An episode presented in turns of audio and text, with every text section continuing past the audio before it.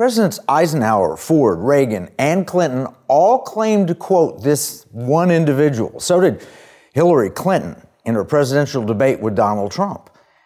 Eh, the only problem is they misattributed the quote. They've claimed it came from Alexis de Tocqueville. Now, I've looked him up. I've read the book, uh, Democracy in America, and the quote's not in there. Uh, but de Tocqueville wrote an amazing book. He, he traveled across the United States and then went home and 1835 wrote the book Democracy in America. People wanted to know, how did this fledgling nation become so powerful so quickly? And he, he learned a lot about the American people. And he was a, a, French aristocrat, diplomat, sociologist, political scientist, political philosopher, and historian. Brilliant guy.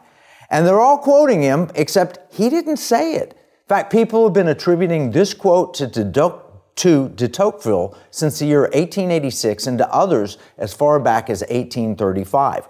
Now, why? Why is it so enduring? Well, let me read the quote to you, and I think you'll get an understanding.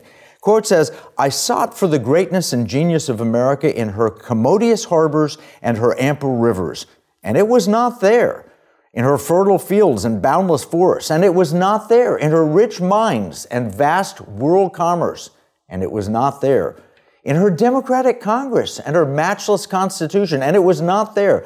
Not until I went into the churches of America and heard the pulpits aflame with righteousness did I understand the secret of her genius and power.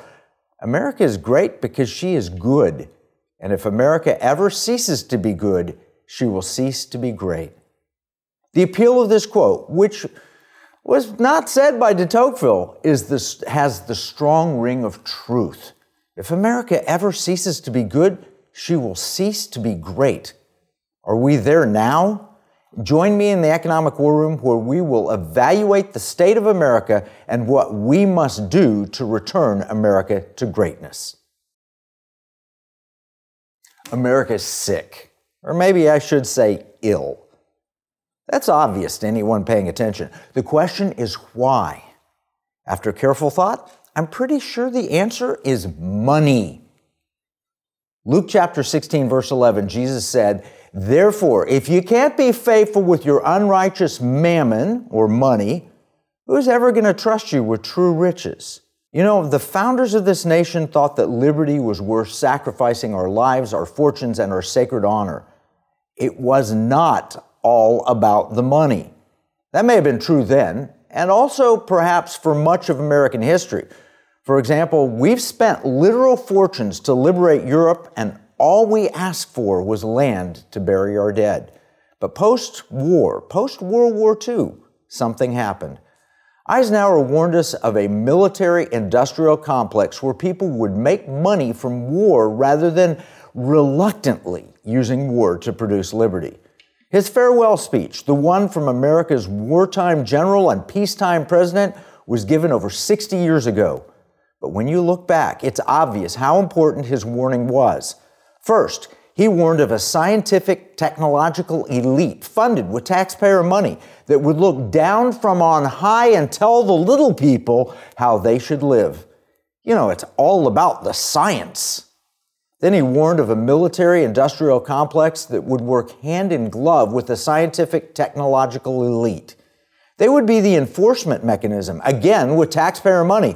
They would have an insatiable appetite for more and more money. Would this mean more and more war? Let me quote a few passages from his speech Remember, this was 1961. He said, Today, the solitary inventor tinkering in his shop has been overshadowed by task force of scientists in laboratories and testing fields. In the same fashion, the free university, historically the fountainhead of free ideas and scientific discovery, has experienced a revolution in the conduct of research. Partly because of the huge costs involved, a government contract becomes virtually a substitute for intellectual curiosity. For every blackboard, there are now hundreds of new electronic computers. The prospect of domination of the nation's scholars by federal employment, project allocations, and the power of money is ever present and is gravely to be regarded. Yet, in holding scientific research and discovery in respect as we should, we must also be alert to the equal and opposite danger that public policy could itself become the captive of a scientific technological elite. Wow! No more intellectual curiosity. Research becomes about the money and the money alone. Is there a more apt description of today's failures? COVID policy, Anthony Fauci, you know, Mr. Science himself, the failure of academic institutions. Again, quoting Eisenhower. Our military organization today bears little relation to that known by any of my predecessors in peacetime, or indeed by the fighting men of World War II or Korea. Until the latest of our war conflicts, the United States had no armaments industry. American makers of plowshares could, with time and as required, make swords as well. But now we can no longer risk emergency improvisation of national defense. We've been compelled to create a permanent armaments industry of vast proportions. Added to this, three and a half million men and women are directly engaged in the defense establishment. We annually spend on military security more than the net income of all United States corporations. The conjunction of an immense military establishment and a large arms industry is new in the American experience. The total influence, economic, political, even spiritual, is felt in every city, every state house, every office of the federal government. We recognize the imperative need for this development, yet we must not fail to comprehend its grave implications. Our toil, resources, and livelihood are all involved so is the very structure of our society. In the councils of government, we must guard against the acquisition of unwarranted influence, whether sought or unsought, by the military industrial complex. The potential for the disastrous rise of misplaced power exists and will persist. We must never let the weight of this combination endanger our liberties or democratic processes. We should take nothing for granted. Only an alert and knowledgeable citizenry can compel the proper meshing of the huge industrial and military machinery of our defense with our powerful, peaceful methods and goals so that security and liberty may prosper together. You know, that's a pretty heavy warning. We need to take a break. When we come back, we're going to dive into where we went wrong and how do we get it right. Eisenhower's warning is not alone. Others have warned similar things. It's time we paid attention and it's time we acted on what we've been warned about. Follow the money is a common American phrase. It sums up the explanation as to why we no longer get the highest quality food, why people produce pornography and deal drugs, why our politicians accept bribes. Ever wonder how someone goes to Washington, D.C. broke and emerges so wealthy on a government salary. And we're not allowed to question it. Why is our border porous? You know, so called charities make literal fortunes by opening the border and caring for the immigrants. And human traffickers, often drug cartels, make fortunes providing passage to and into the United States. Why do we have dozens of new vaccines? Is it solely science or is there a huge money component? Name a problem we're facing and then think about the role of money. Here's a question Why did both President Trump and President Biden spend a combined $11 billion campaigning in the year 2020 for a job that pays $400,000 a year? You know, they're going to pay even more in 2024. The truth is that money is what drives America, and that is how we have lost our way. Take the war in Ukraine. We're told it's about stopping the next Hitler. Maybe that's right. But did you know, according to the Washington Post, Ukraine's aid's best kept secret, most of the money stays in the USA. Here's a quote Of the $68 billion in military and related assistance that Congress has approved since Russia invaded Ukraine, almost 90% is going to Americans, one analysis found. Now, that may be okay. We want to be the suppliers of arms. We want to be the best at it and so forth. But remember the Eisenhower warning. And if you raise questions about Ukraine, you're silenced or you're labeled a Nazi. Why? It's all about the money. But here's the problem we've lost our first love as a nation. Our first love was that of liberty. You know, the quote I gave you from supposedly de Tocqueville, it wasn't from him, but it was about the goodness of America is what created the greatness of America. Well, how good is it when you're money grubbing? You know, we're the wealthiest nation in the history of the world, but we have a reported national debt of $34 trillion. Now, in the Bible, in, chapter, in Deuteronomy, it's a book in the Old Testament, chapter 28, it describes nations that are under a blessing and nations that are under a curse. The blessing, that's when you follow after God, that you take care of your neighbors and, the, you know, the love things, doing the things that are in the Ten Commandments and being obedient to God. Well, what you get when you're a nation under blessing is you're able to lend to many nations, but borrow from none. That's a nation under blessing. You have peace. You don't have plagues. There's holiness in the land. There's general and widespread prosperity. It's not just for the elite, but everybody prospers and succeeds in a nation under blessing. Is that happening in America today? I don't think so. How about a nation under curse? Well, a nation under curse suffers continual war, plagues. They're plundered from without. There's debt, massive debt, and you can't repay it. There's misery. And here's a quote it says, The alien who lives among you will rise higher and higher while the citizens fall lower and lower. And other nations invade you and take your stuff. Now, which of these are we seeing happening in America today? All of them. Isn't it obvious what's happened? America has ceased to be good and therefore we are no longer great. Yeah, we're the wealthiest nation in the history of the world. We're also the most in debt of any nation in the history of the world. We've not been faithful with our unrighteous mammon. We're no longer using just weights and measures. You know, the, the travesty of our money supply, how it's printed from nothing. Ten years after Eisenhower's speech, our economy was so bad that then President Nixon tried to fix it by ending the gold standard. What happened in between Eisenhower and Nixon? You know, he was president, Nixon was vice president. 10 years later, Nixon was president. So, what happened in between them? We had Kennedy and Johnson. We had a war on poverty at home and a war in Vietnam. In both cases, the scientific elite and the military industrial complex found ways to profit. Ending the last vestiges of the gold standard in 1971 was supposed to be a temporary measure. Indeed, it opened up the opportunity for a financialized economy where rich people could make money off money and prices soared. In fact, the dollar's lost nearly 90% of its purchasing power over the last half century. And yet the wealthy have gotten even wealthier.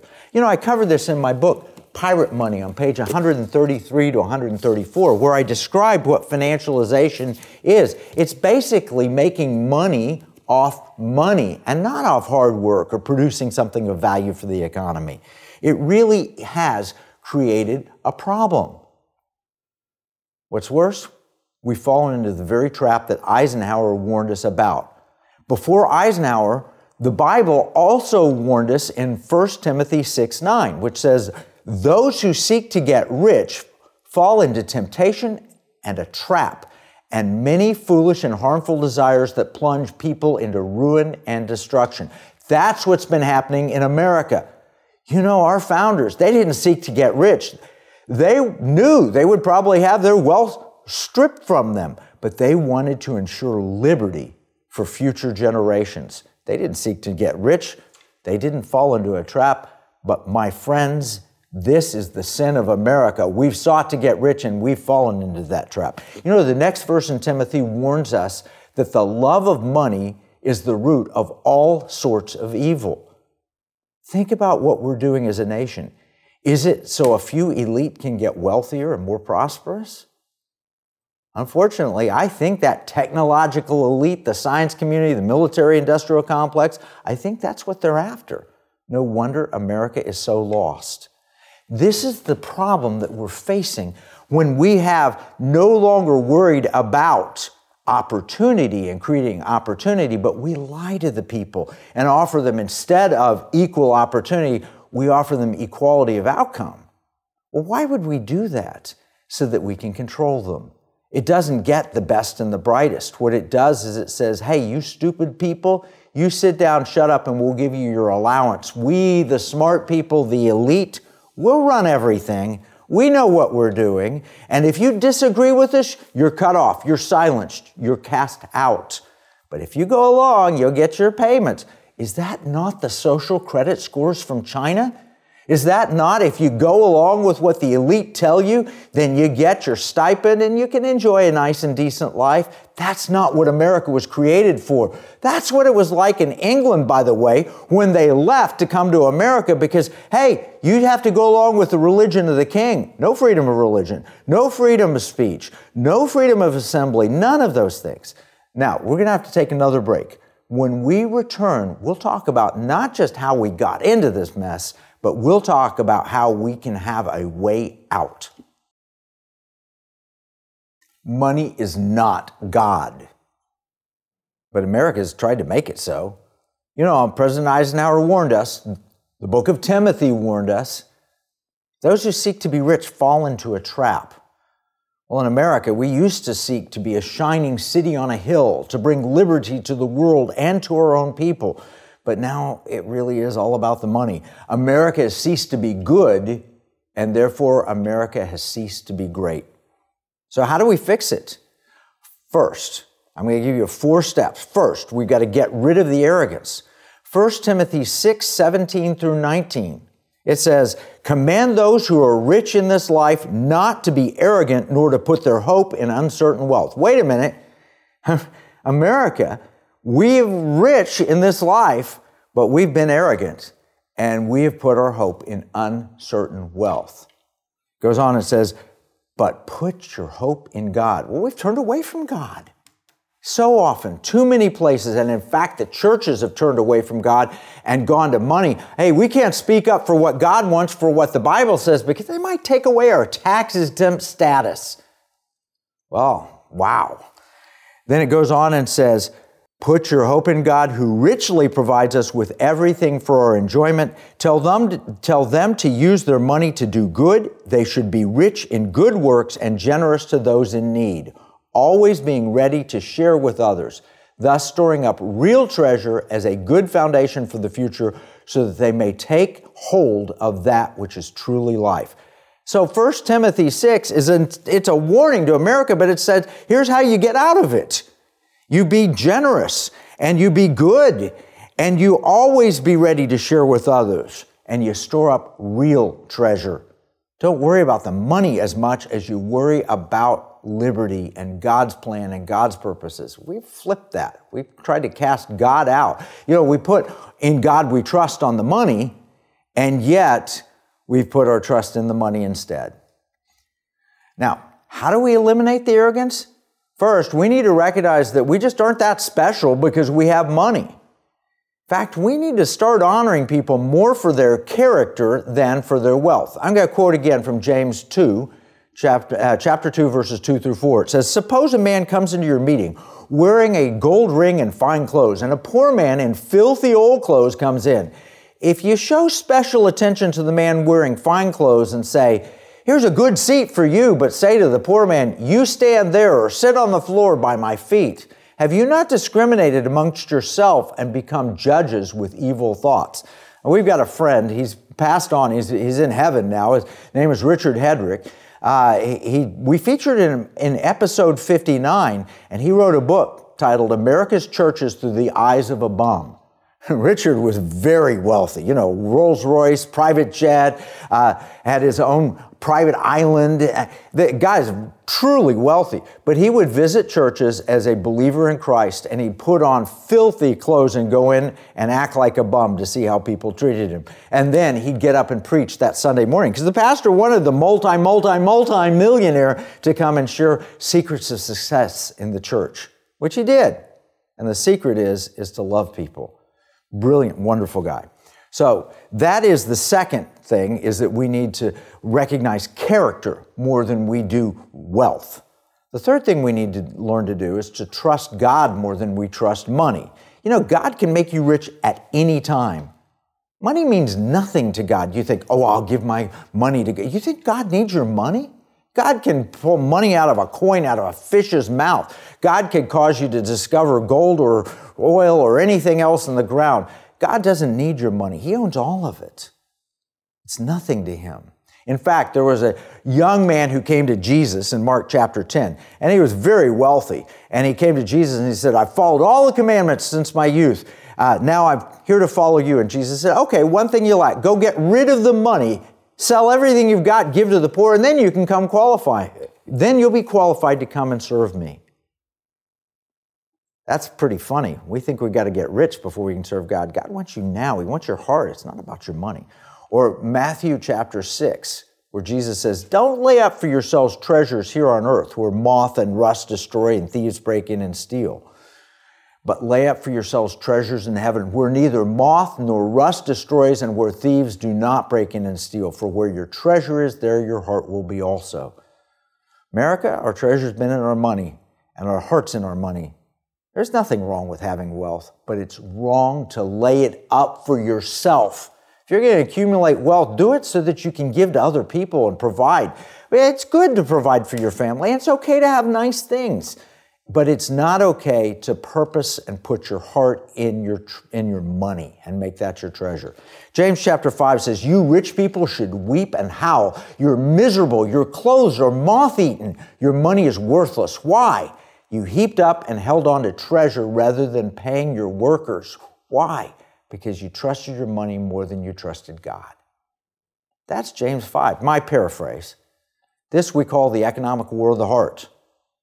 Your choice. Do you want to trust your money or do you want to obey God? God made money. It's very useful, but it is not the goal. Money should be a tool or a weapon. You can give it away, you can spend it, or you can invest it, but you need to keep it moving. You shouldn't bury it. Remember, Jesus warned the, the servant who buried the talent. That's the one that was cast out. You should use your money to advance liberty, security, and values. Those are the true riches. You know, Luke 16 11, if you're faithful with your money, God will put you in charge of true wealth. Eisenhower gave us a warning. Now, this is going to be the subject of my next book. It's going to be out this year. It's titled The Economic War of the Heart. If we want America to be great, then America must once again become good. And to do that, we have to first get the money part right. And that's the purpose of this program. People ask me all the time, how do I protect my money? That's the wrong question. The right question, how do I use my money to get true riches? That's why we started the NSIC Institute. That's why we help people invest for liberty, security, and values, and not ESG. So you need to find proper investments. You need to get a financial advisor who can help you invest in liberty, security, and values. Learn more at nsic.org. You need to start giving in line with your values. And you need to start spending in line with your values. That's why we had uh, Patriot Mobile we featured, and we featured Public Square, uh, ways that you can give, spend, and invest. And by the way, one of our sponsors, Timothy Plan, watch the commercial about that because that's about lining up your investments with your values. Now, we're going to summarize all of this in our free economic battle plan. Every week, we produce an economic battle plan that says, this is what we talked about, here's the problem, here's some solutions, here's an action plan of what you do about it. You can get that free economic battle plan at economicwarroom.com. Remember, what we see as a marketplace, our enemies view as a battle space. This is Kevin Freeman from the Economic War Room.